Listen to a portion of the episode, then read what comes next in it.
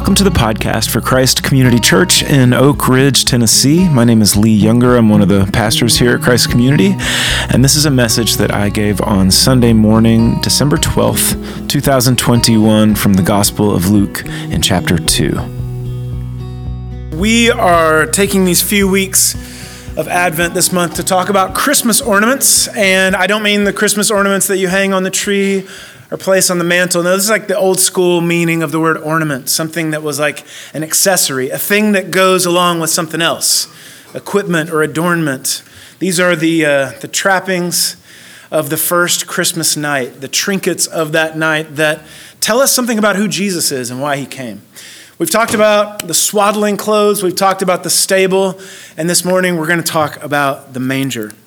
This is Luke chapter 2, if you want to follow along. And there were shepherds living out in the fields nearby, keeping watch over their flocks at night.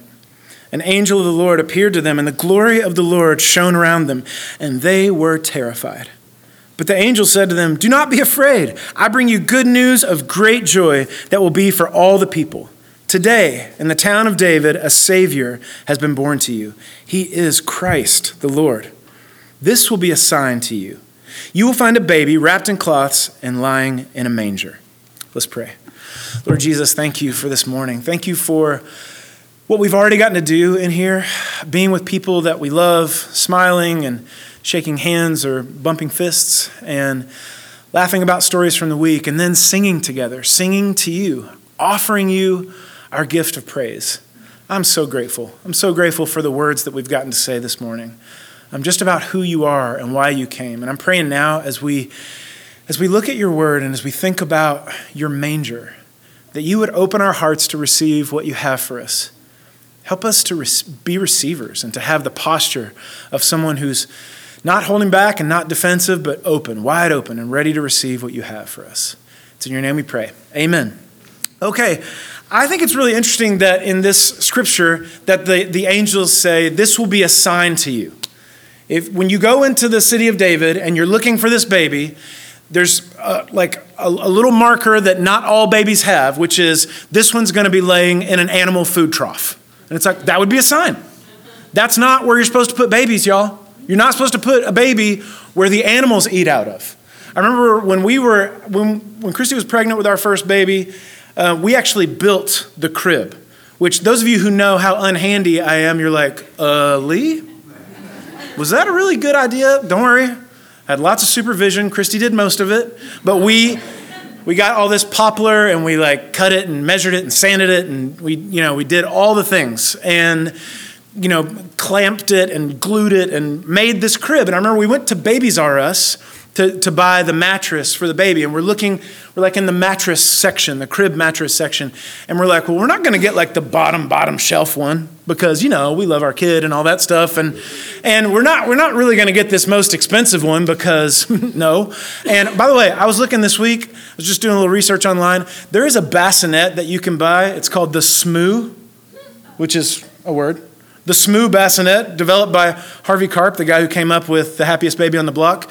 This bassinet costs $1,600. 1600 US dollars. So if you really love your kid, you'll put them in this. I don't know. I don't really know what the Snoo bassinet has that our little crib didn't have, but we're looking at mattresses and we're so we're kind of looking like middle in the row, middle of the row, not bottom shelf, not super fancy. And this, the, this guy that works for Babies R Us rolls up on us and he's like, do not get that. And we're like holding the middle of the road mattress. We're about to put it in the oversized cart. And he's like, do not get that mattress. And we're like, why? And he was like, because it's a death trap. And we're like, then why are you selling it? and he's like, I'm telling you, within three months, that's going to be recalled, you know? And I'm like, then recall it.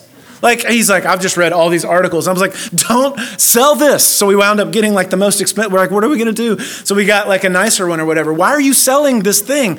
But you wanted to put your baby like in the, the most safe, the most amazing thing that you could put your baby in. And so these angels say to the shepherds, This will be a sign to you. You will find a baby where you should not find a baby in an animal feed trough.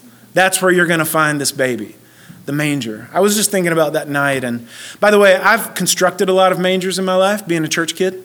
Grew up in church. I've made a lot of them. I'm not that handy, but all it took was like Elmer's glue and popsicle sticks and some crayons, a few cotton balls, which I always wondered about the cotton balls because like is like did they lay Jesus down in like ice cream? Like why is it? It's like cotton balls. Seems like that would be cold. But like I've made a few mangers in my time. Not a handy man, but anyway, this is the sign to you. You're gonna. This is where you're gonna find this baby is in this manger. I was thinking about Joseph in that first night and how unbelievably overwhelmed this dude must have been. How in over his head he was. He was a middle school boy. He had no idea about any of this. He didn't know anything about labor. He didn't know anything about contractions. He didn't know about transition and when to tell her to put. He didn't even know like very much about girls. You know, like he didn't know what was going on, when to push. And then when the baby was there, like, what do you do? Where do you cut the cord? She's like, you got to cut the cord. Like, where? I don't know what to do. And then, okay, the baby's got a nurse, so we got to latch. You know, probably Mary had little brothers and sisters or something like that. And, you know, or had babysat some kids, and she had a little more experience than Joseph being a girl and everything. But, you know, this dude is completely in over his head. And so then he nurses, and then she swaddles him up. All this stuff Joseph knows nothing about. And then all of a sudden, after all these things that this guy knows nothing about, we finally get to something where Joseph is an expert. Because Mary said, We need to find a, a place to lay this baby down. Because he's going to sleep and then I'm going to sleep. You sleep when the baby sleeps. That's just, that's 101, okay? Thomas, y'all sleep when the baby sleeps. That's basic stuff right there. So she's like, So find somewhere to lay this baby. And all of a sudden, Joseph is an expert because he's looking around the little garage or the shed or whatever it was, and he sees the manger, the animal food trough.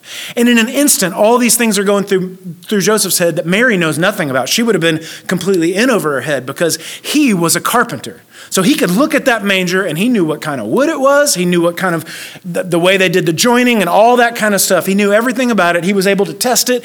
He could hold it and, and think to himself, this will work.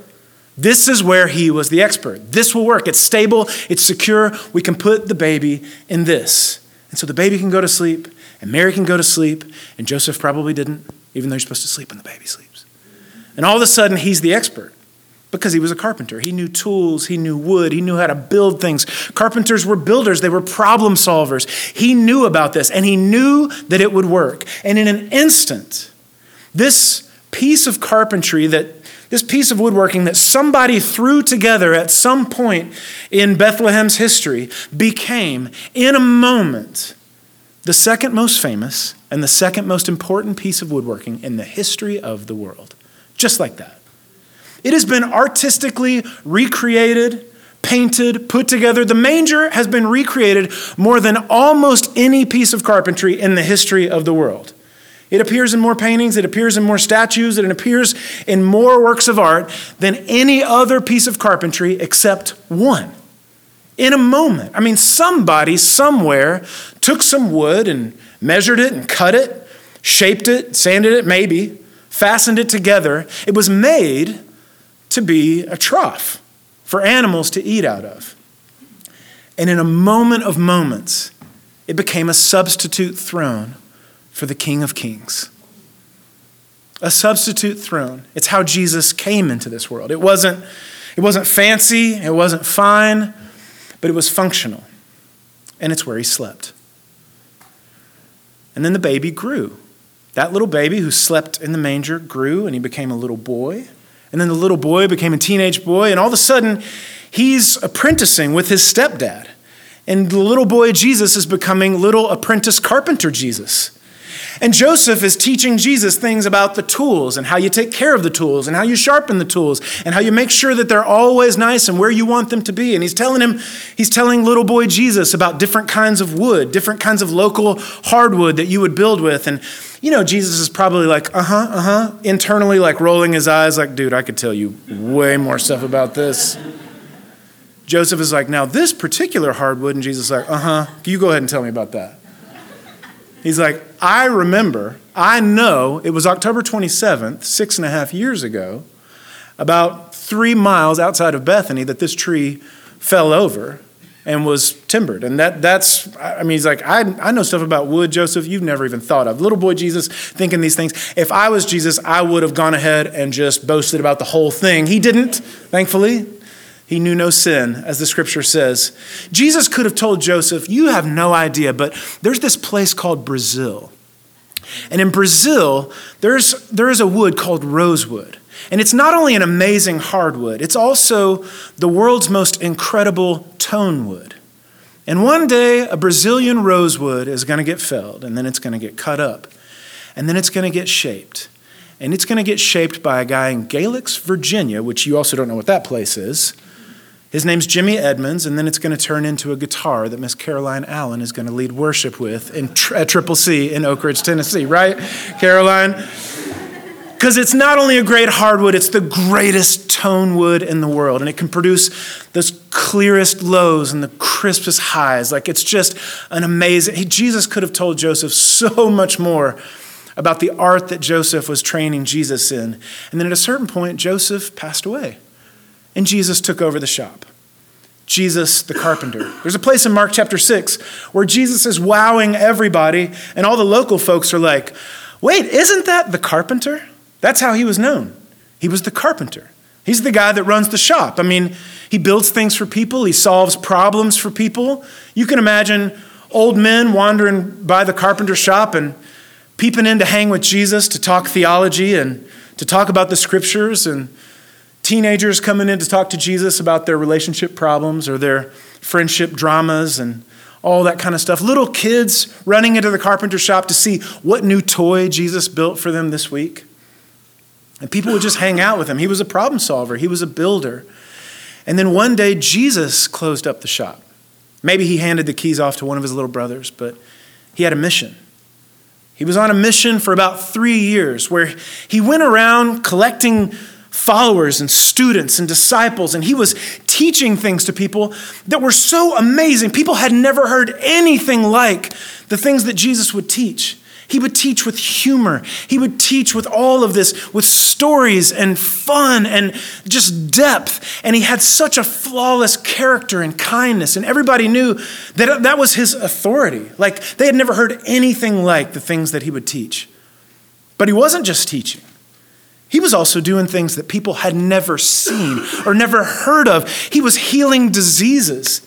He was kicking evil spirits out of people. He was telling weather what to do. And it would. One time he told Peter, Go throw your fishing line into the water, and you will find a coin to pay for my tax and yours. Well, how long ago had the coin fallen in there? When did he tell the fish to go eat it? When did he tell the fish to, to roll up on Peter's hook? It's like this dude's doing things nobody can believe, just going around. One time, I mean, a couple of times he raised people from the dead. He's teaching things people have never thought of, he's miracling things people have never dreamed possible. But all the teaching and all the miracling, it was all secondary to his mission. Because the primary reason for his mission was not just to teach, because we don't really follow his teachings, nobody ever has. It wasn't just to solve people's problems with miracling, because we needed something deeper than that. Jesus came to give his life away. That was his mission. His mission was to die. He came here on purpose to die. He came to die on a Roman cross to pay the price for all the wrong that I've ever done, thought, said, everything you've ever done, thought, said. He came to take our place, to settle a debt we could never settle. And somebody built a cross that was just like every other cross that the Romans put together. Somebody took some wood and they cut it and they shaped it, they fastened it together. It was made to be an instrument of torture and death for a criminal. And in the moment of moments, it became the second substitute throne for the king of all. Amen? It wasn't fancy, it wasn't fine, but it was functional. And he died there for us. The most important and the most famous piece of woodworking in the history of the world on Monday morning, um, most of you guys know this. On Monday morning, all of a sudden, we started getting phone calls and texts that our kids were locked down at Oak Ridge High School because of a threat of a shooting.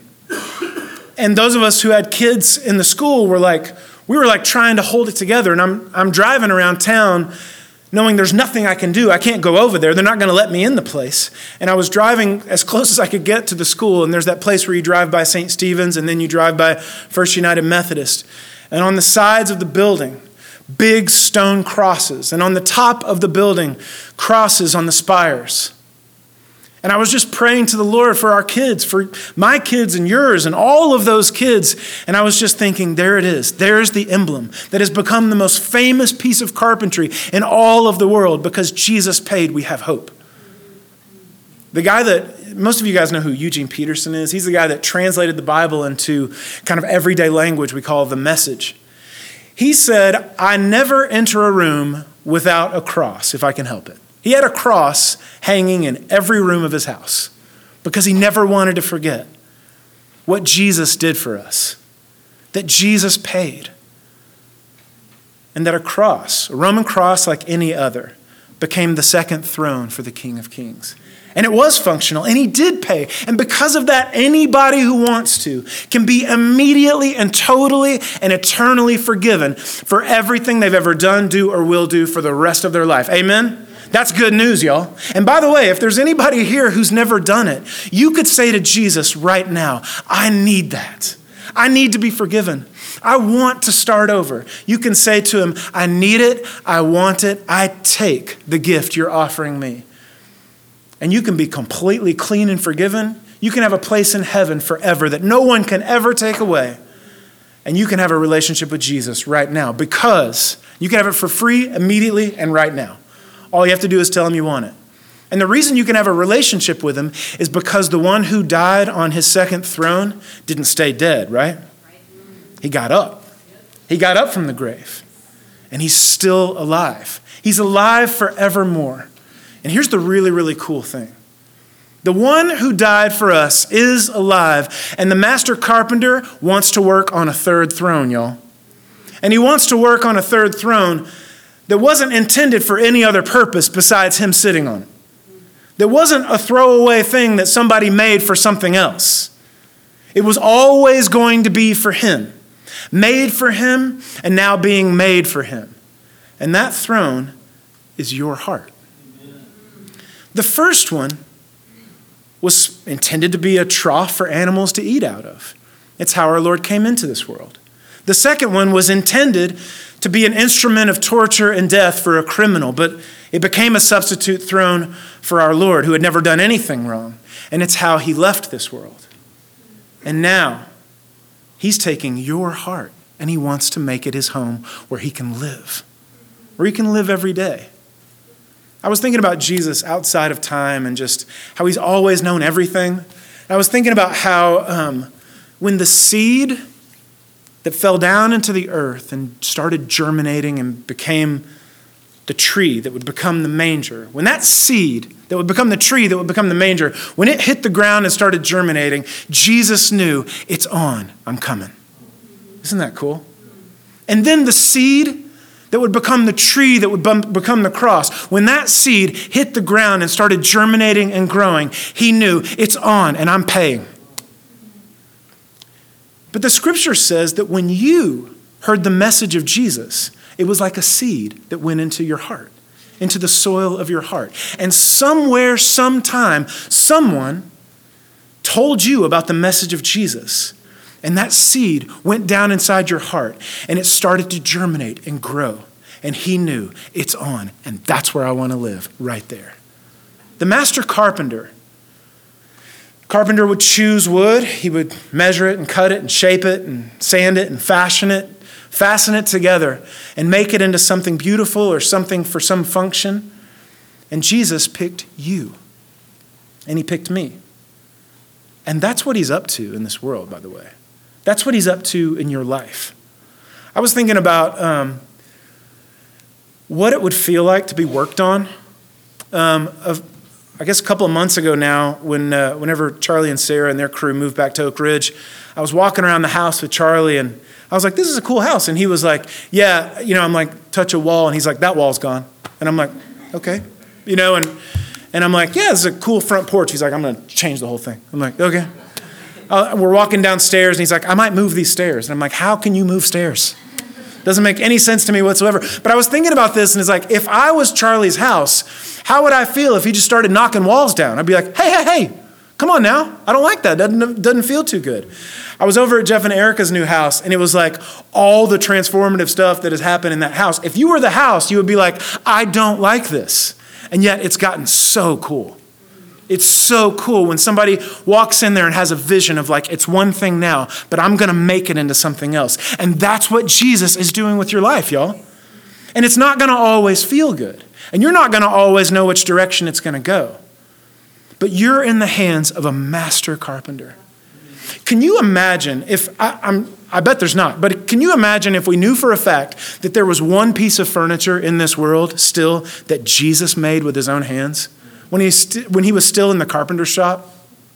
Can you imagine if we knew for a fact that it was his and that he had made it? That would be so cool just to think this was handcrafted by Jesus. It would be the most valuable thing in all the world. Well, you are.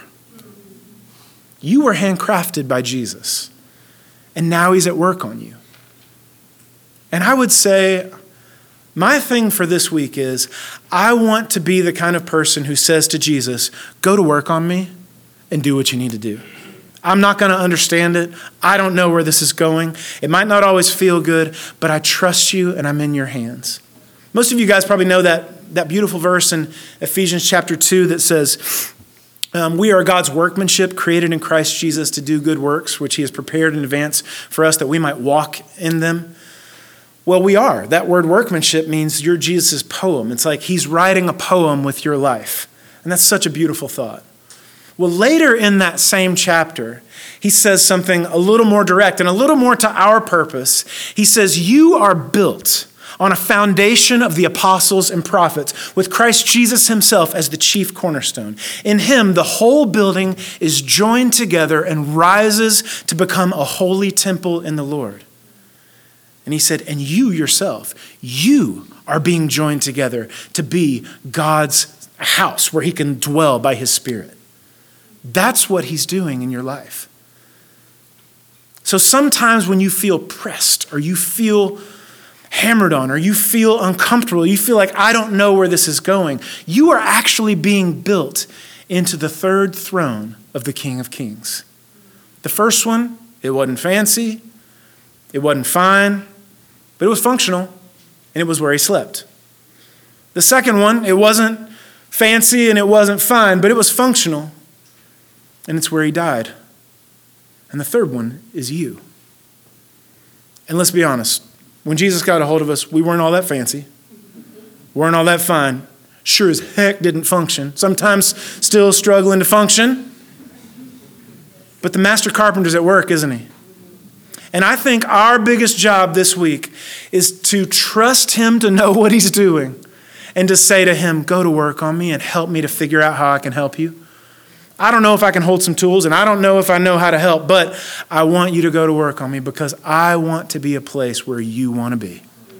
I want to be a I want to be a throne for you. I want my heart to be a place where you want to hang out the more and more we make our house the home we want it to be, the more we want to hang out there and the more we want to invite people over into it. Let's let Him work this week. In a manger laid, stranger to the world, I was just a baby laid in a manger so I could seat you on my throne. Precious little child, son of the God of love. I came to show you.